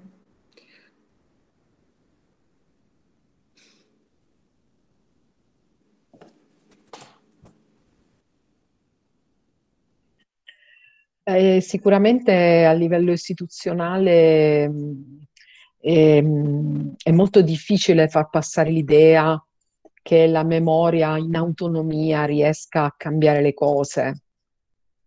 Però ehm, io ho avuto la percezione, eh, soprattutto quando sono stata invitata da livelli istituzionali, mi è capitato mh, l'ultimo anno prima della pandemia di avere un riconoscimento presso la Corte d'Appello di Bari eh, per il mio percorso di memoria, con la mia storia e con quella di altri familiari. Questa cosa mi ha colpito perché dei magistrati eh, che mi riconoscono, che riconoscono comunque ad una persona, indipendentemente ora se sono io o un'altra persona, ehm, il valore appunto della memoria. Certamente eh, la memoria delle vittime di mafia è una memoria che si deve ancora sedimentare, una memoria che si deve ancora proprio solidificare perché le mafie sono ancora in atto. Quindi eh, in primo luogo ehm, manca, eh, mancano delle pagine di storia, quindi nei libri di storia dei ragazzi eh, siamo fortunati se si parla di Falcone e di Borsellino, di Dalla Chiesa probabilmente si parla nei libri di storia, ma mh, noi non abbiamo nessuna speranza che dei nostri cari si possa mai parlare nei libri di storia ed è sempre per me un grande dolore perché mh, la storia eh, alla fine è quella che ha quell'autorevolezza della pagina scritta. Eh, la memoria viene percepita dalle persone come qualcosa di fugace, affidato ai, ai sentimenti, eccetera. Poi però mh, ci sono del, delle attività di, di segno opposto, del, degli eventi di segno opposto. Penso per esempio all'operazione, grande operazione che sta compiendo Gad Lerner sulla memoria della resistenza italiana, raccogliendo centinaia di testimonianze di partigiani che sono ancora vivi, partigiane e partigiani un, non so se ne avete sentito parlare, è un progetto che ha realizzato in collab- ovviamente eh, finanziato e sostenuto dall'AMPI, e, mh, dall'AMPI e credo dallo SPICGL ehm, e hanno realizzato un sito e un libro eh, io mm, ce l'ho questo libro perché lavora appunto sulla memoria e ho anche intervistato Gard Lerner per Libera, c'è un video che ehm, diciamo con il, l'area formazione di Libera. Abbiamo gestito questa cosa. Ed è stato molto importante per me perché mh, mm, ho avuto la prova direbbe qualcuno la prova provata, eh, che in realtà la costruzione di memoria scrive delle pagine di storia, perché forse dei singoli partigiani nessun, nessun libro di storia in mano ai ragazzi, no, ai nostri giovani, scriverà mai. Scriverà in maniera generica e chissà spiegandola come, dipende pure poi dopo dall'insegnante che tipo di ideologia ha, perché la resistenza sappiamo viene letta come un fenomeno estremamente a sinistra, no?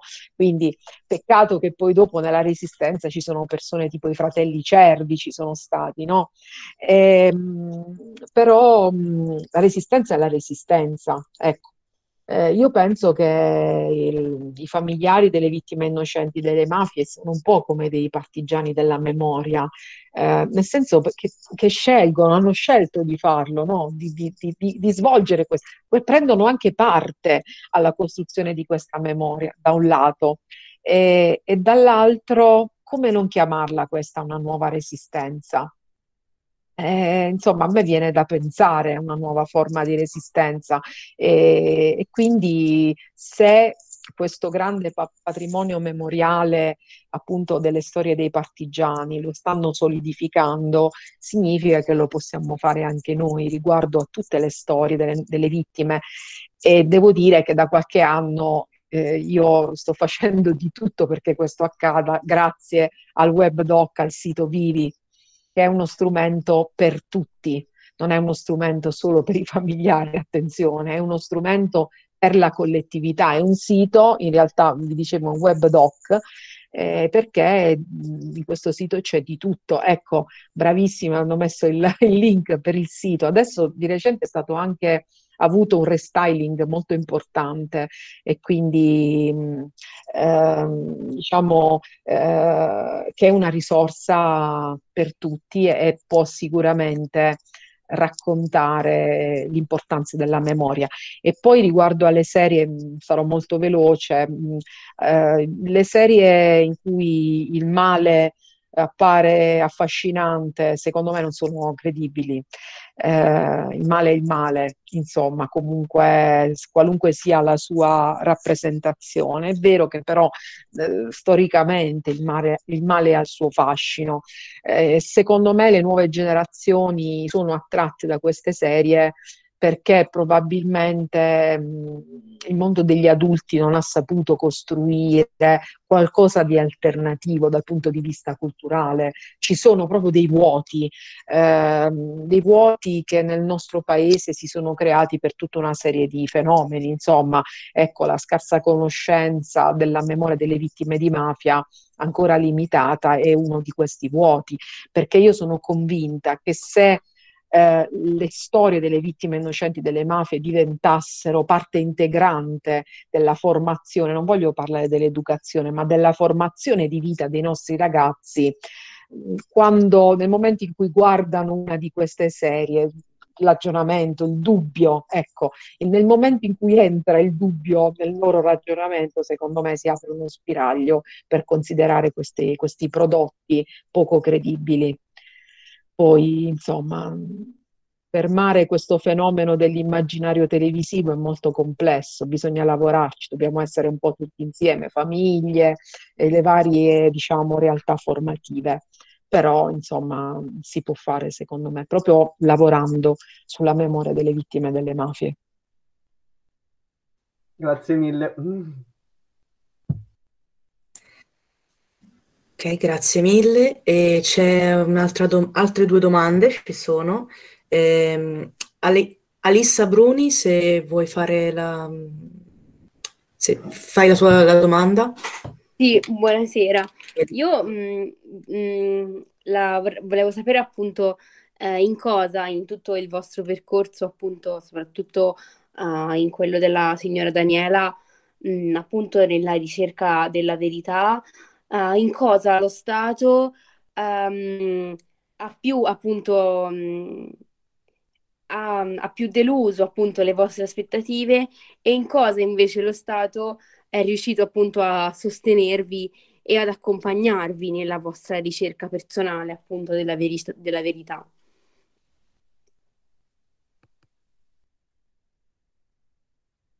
Beh, eh, insomma, per me lo Stato è stato un po' per alcuni anni il grande assente, insomma, cioè io mi sarei aspettata che, essendo mio padre un uomo dello Stato, il primo a tutelarlo fosse lo Stato.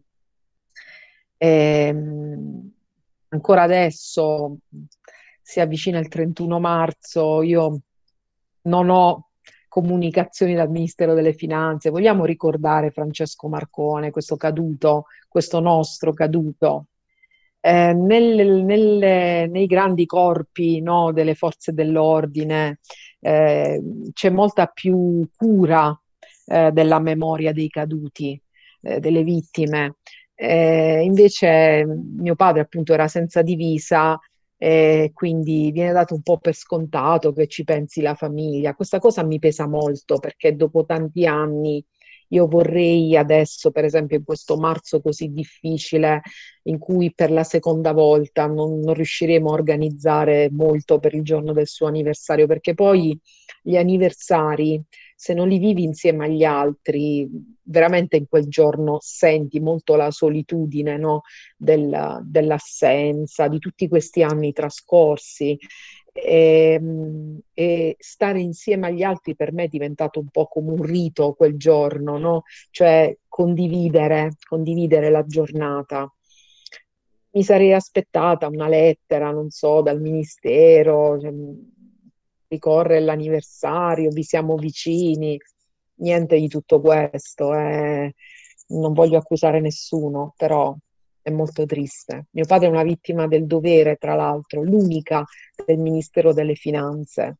È pesante, molto pesante questa solitudine.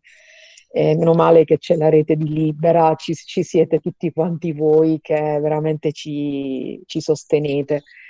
L'aspetto positivo sicuramente è dovuto da, è legato al riconoscimento, ecco, ehm, riconoscimento appunto di mio padre come vittima del dovere da parte della, della, stessa agenzia delle entrate, quindi che da un lato dà, dall'altro lato un po' toglie, quindi insomma ci sono degli alti e bassi di questa, di questa cosa, però ehm, anche quando gli è stata conferita la medaglia d'oro, ecco eh, lì dove lo Stato è intervenuto per riconoscere nel suo ruolo, perché lo Stato deve avere un po' il ruolo, eh, si legittima tramite riconoscimenti, no?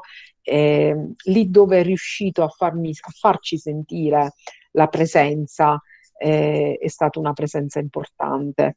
Eh, ci sono stati dei momenti in cui appunto questo non, non, è accaduto. Ora capisco che è un momento difficile per la pandemia, siamo tutti quanti in difficoltà. Penso che queste di- dimenticanze siano legate anche a questo momento di difficoltà. E si andrà oltre, ovviamente. Cristina, ti va di dire anche tu due parole su questo? Ma ehm, diciamo che eh, noi cioè io, la mia famiglia, la famiglia di Matteo sicuramente nel momento in cui è successo l'omicidio ehm, ci aspettavamo di più anche da, dal fatto di come hanno, stavano conducendo le indagini, insomma sotto questi aspetti qui sicuramente c'è sempre stato questo discorso un po' anche da parte dei miei familiari. Sicuramente forse anche noi potevamo fare un po' più pressioni, mm, però in quel momento veramente non, non ce la sentivamo e la, le preoccupazioni per la mia famiglia erano sulla mia salute. Sicuramente la famiglia di Matteo è stata eh, travolta da, dalla morte di Matteo, quindi nessuno di noi al tempo, però sicuramente la, la delusione c'è stata nel anche nel sapere che dopo un anno insomma, avevano archiviato le indagini. E, ehm, adesso io non me la sento al momento di far riaprire indagini né quant'altro, però come diceva Daniela, il fatto anche di conoscere altri familiari comunque a me fa sentire meno sola, meno eh, il fatto di sapere che ci sono delle altre persone che hanno vissuto e tuttora hanno mh, dei dolori, delle, mh, comunque mh, delle, gli stessi sentimenti che magari sento io e il fatto di, di, di conoscerci, di, di parlarne, di condividerli aiuta e e serve anche questo e forse mh, più che tanti riconoscimenti, ecco, eh, è questo quello che al momento eh, aiuta e insomma e mi piace eh, condividere in questa maniera, ecco, quindi forse cioè, al momento va bene così, secondo me. Grazie mille ad entrambi. Grazie. E c'è un'ultima domanda da parte di Barbara. Prego. Buonasera a tutti. Io volevo innanzitutto ringraziarvi per i vostri interventi e per le vostre storie che personalmente non conoscevo e sono comunque state molto toccanti. E per una questione un po' campanilistica mi sento di ringraziare ancora di più Daniela Marcone per quello che fa, perché anch'io sono pugliese e la vivo molto. È stato... Io mi ricordo la strage del 2017, non, non ero ancora nata quando c'è stata quella di suo padre, però eh, sono comunque cose molto importanti e veramente molto toccanti.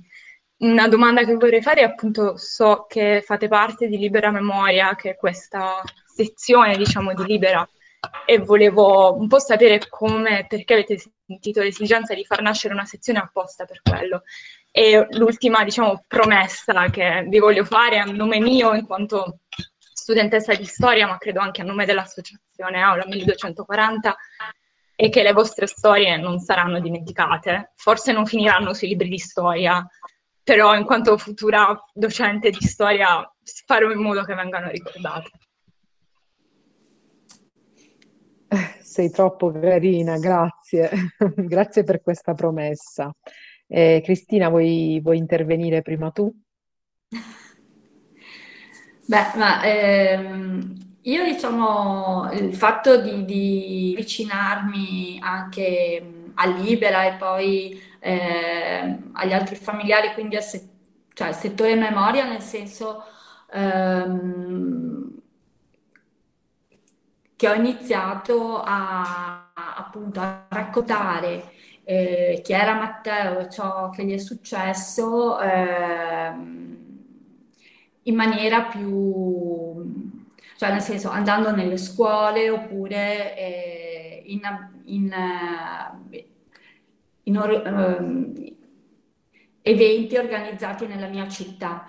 E, ehm, sicuramente da sola non, non, ce l'avrei fatta e non avrei neanche saputo come ecco, eh, iniziare tutto, tutto, questo. Sicuramente per me il fatto di, di, di aver conosciuto eh, l'associazione mm, e appunto il presidio universitario di Padova è stato quello un po' il, ecco, il, il, il momento di inizio.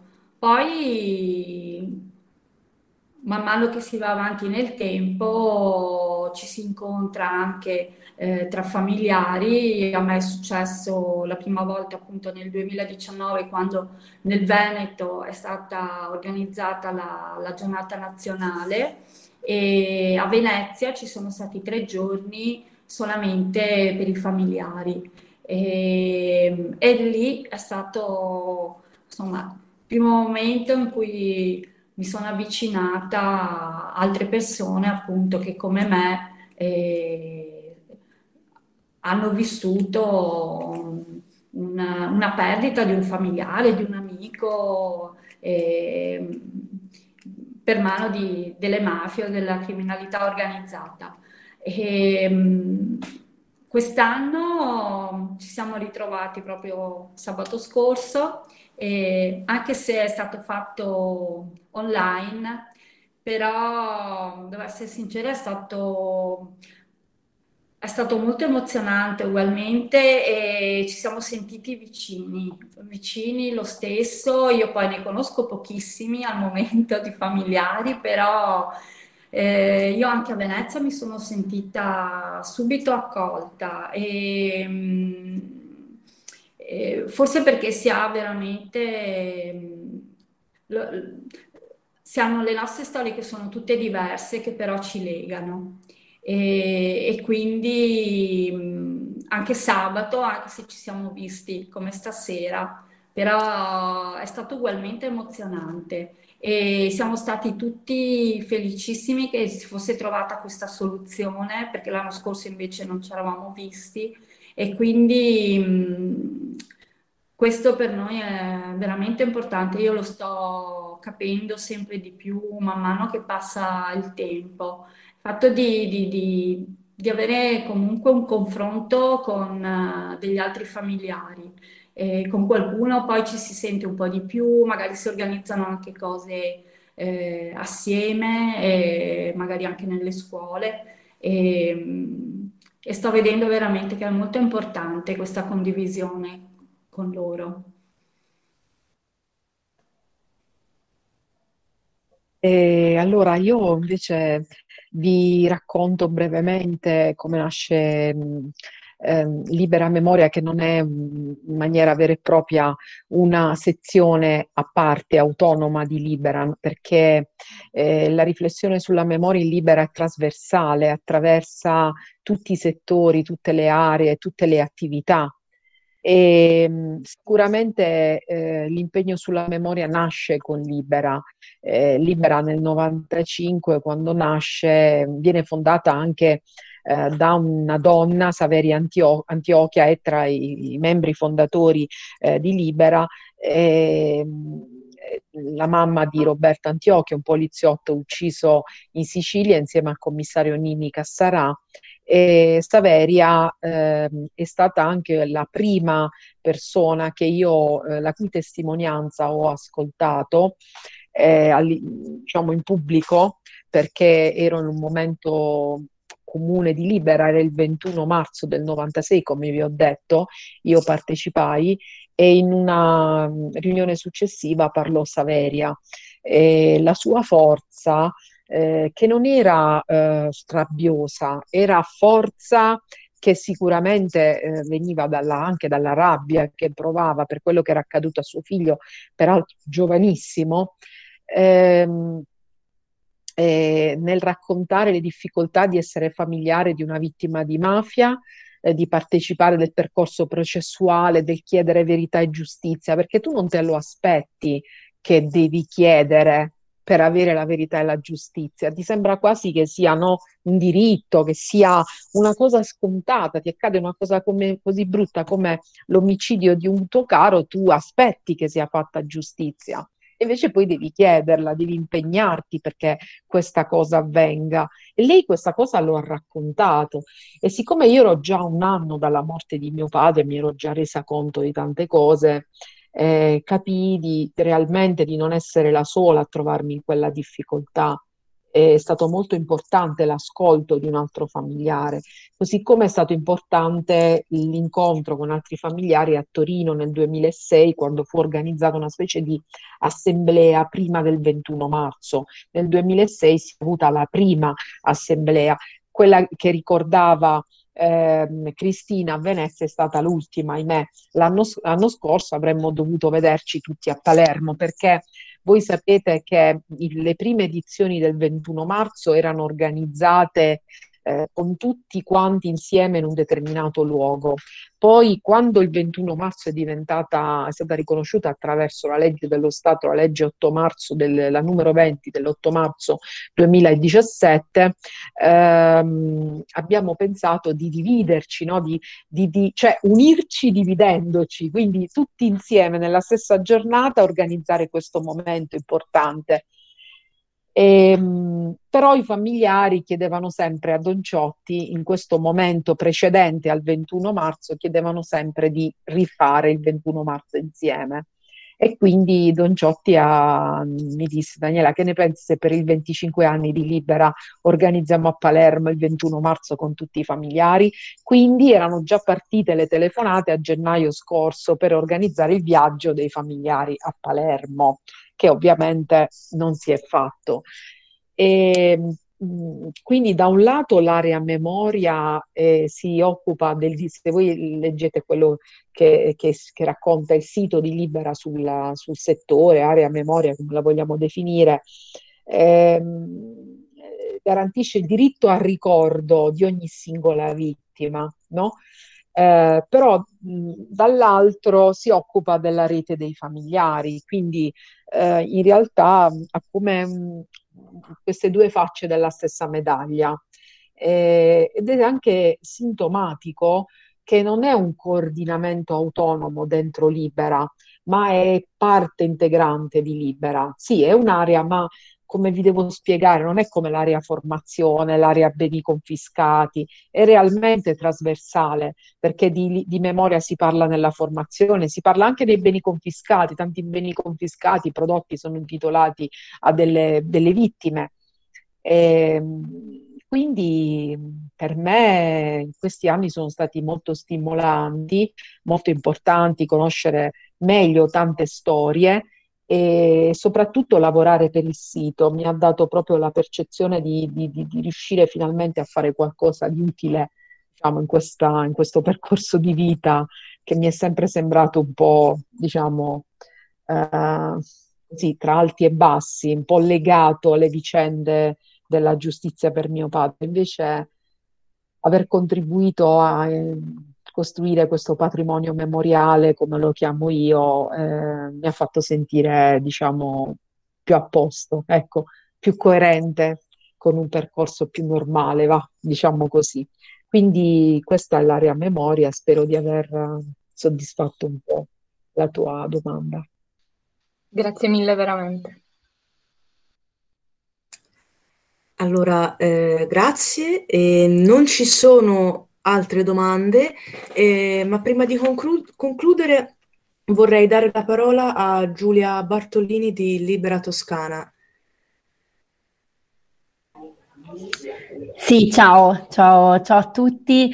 Eh, noi di Libera ci tenevamo, vabbè, oltre a ringraziare Aula 1240 che insomma sta facendo un lavoro insieme a noi veramente bello e per essere degli studenti devo dire con una professionalità incredibile, quindi eh, insomma li volevo ringraziare ci tenevamo a, a salutare ecco, Daniela e Cristina da parte mia, da parte di tutta la, la segreteria di Libera Toscana, insomma, da parte di tutti noi, perché loro lo sanno bene, ne parliamo spesso, ne parliamo tante volte, a parte che nonostante io abbia sentito la storia di Daniela t- tante volte, sia abituata a sentirle ogni volta è un nodo alla gola, è, insomma, è gli occhi lucidi e, e la sensazione è sempre quella. Ed è giusto che sia così perché mh, il nostro lavoro, quello che facciamo, il nostro, il nostro, impegno è animato da voi, dalla vostra forza, dal vostro coraggio e, da, e, e della vostra perseveranza e senza di voi probabilmente tutto questo, il nostro lavoro perderebbe di senso, quello che fa Libera nei territori perderebbe di senso. Quindi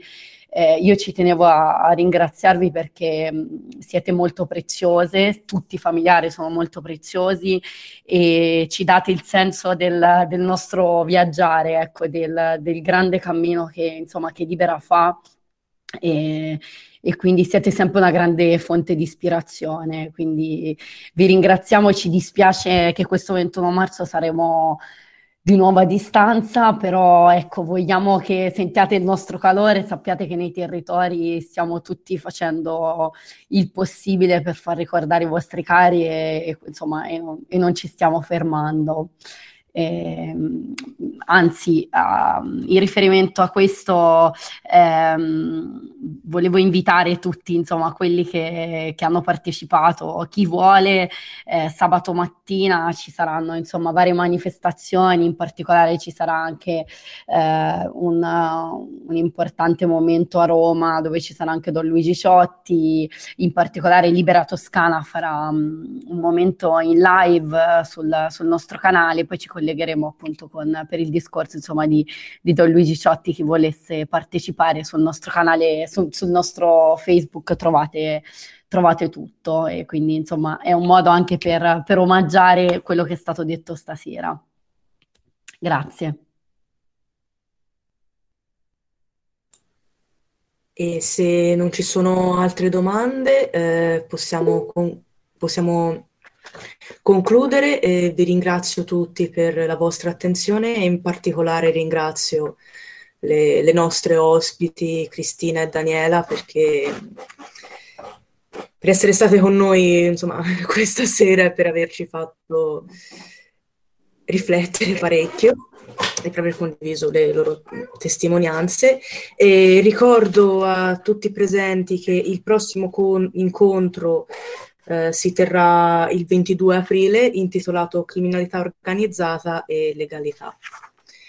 Quindi grazie a tutti e buona serata. Grazie. Grazie a voi, grazie, buona serata, grazie. Ciao Cristina. Arrivederci, grazie. Ciao, ciao. Arrivederci. Ciao, arrivederci. Arrivederci, Arrivederci. Ciao, ciao a tutti. Grazie. Buon 21 marzo. Arrivederci.